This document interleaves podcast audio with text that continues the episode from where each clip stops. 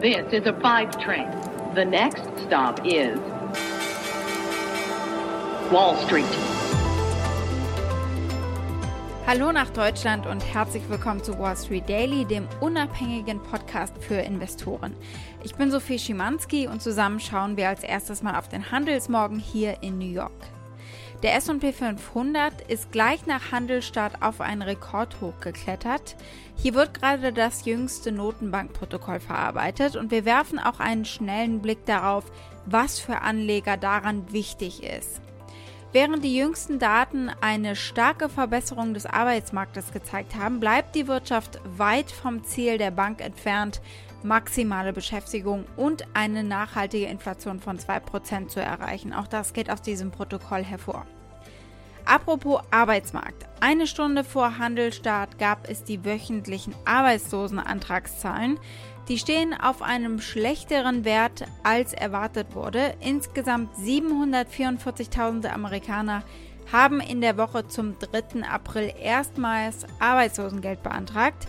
Das hat das Arbeitsministerium am Donnerstag mitgeteilt. Von Dow Jones befragte Ökonomen haben 50.000 weniger Anträge erwartet. Aber das sorgt hier eigentlich für eine ganz gute Mischung der Stimmung. Zu gut war ja in Vergangenheit auch nicht gewollt, denn dann äh, stiegen eben die Inflationsängste.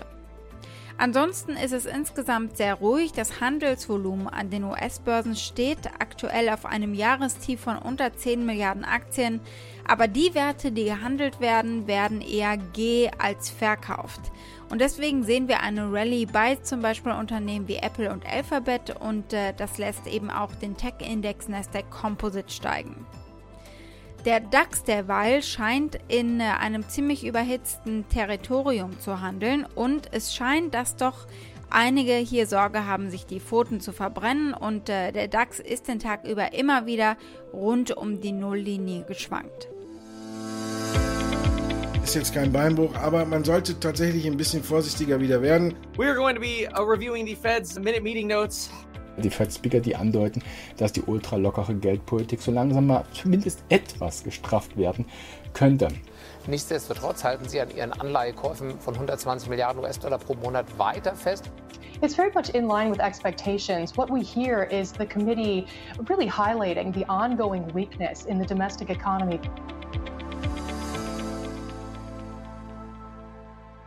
Das sind die konkreten Stichworte und die Themen, die wir uns heute anschauen, sehen so aus. Das Notenbankprotokoll und steigende Anleiherenditen sind Thema bei den Anlegern. Die App Robinhood, die spätestens seit GameStop äh, alle kennen dürften, will an die Börse, aber vorher pumpen sie noch einmal Kredite. Wir gucken darauf. Als nächstes blicken wir auf den Kampf zwischen Apple und äh, Spielemacher Epic Games, die stecken hinter Fortnite. Und es geht bei der Klage um die 30-prozentige App Store-Provision, die Apple von Entwicklern haben will. Und die hat Fortnite eben versucht zu umgehen. Und nun haben beide Unternehmen frische Dokumente bei Gericht eingereicht. Twitter hat offenbar darüber nachgedacht, die Audio-App Clubhouse zu kaufen. Wir schauen darauf, was daran ist und äh, was das bedeutet und über Clubhouse aussagen könnte. Die Aktie des Tages hat gerade mal einen Handelstag hinter sich und ist heute in den zweiten gestartet. Die Rede ist von Sensorenbauer und Autozulieferer Innovis Technologies. Soweit die wichtigsten Themen der heutigen Ausgabe. Als Pioneer hört ihr die kompletten Folgen auf unserer Website thepioneer.de und in den gängigen Podcast-Apps.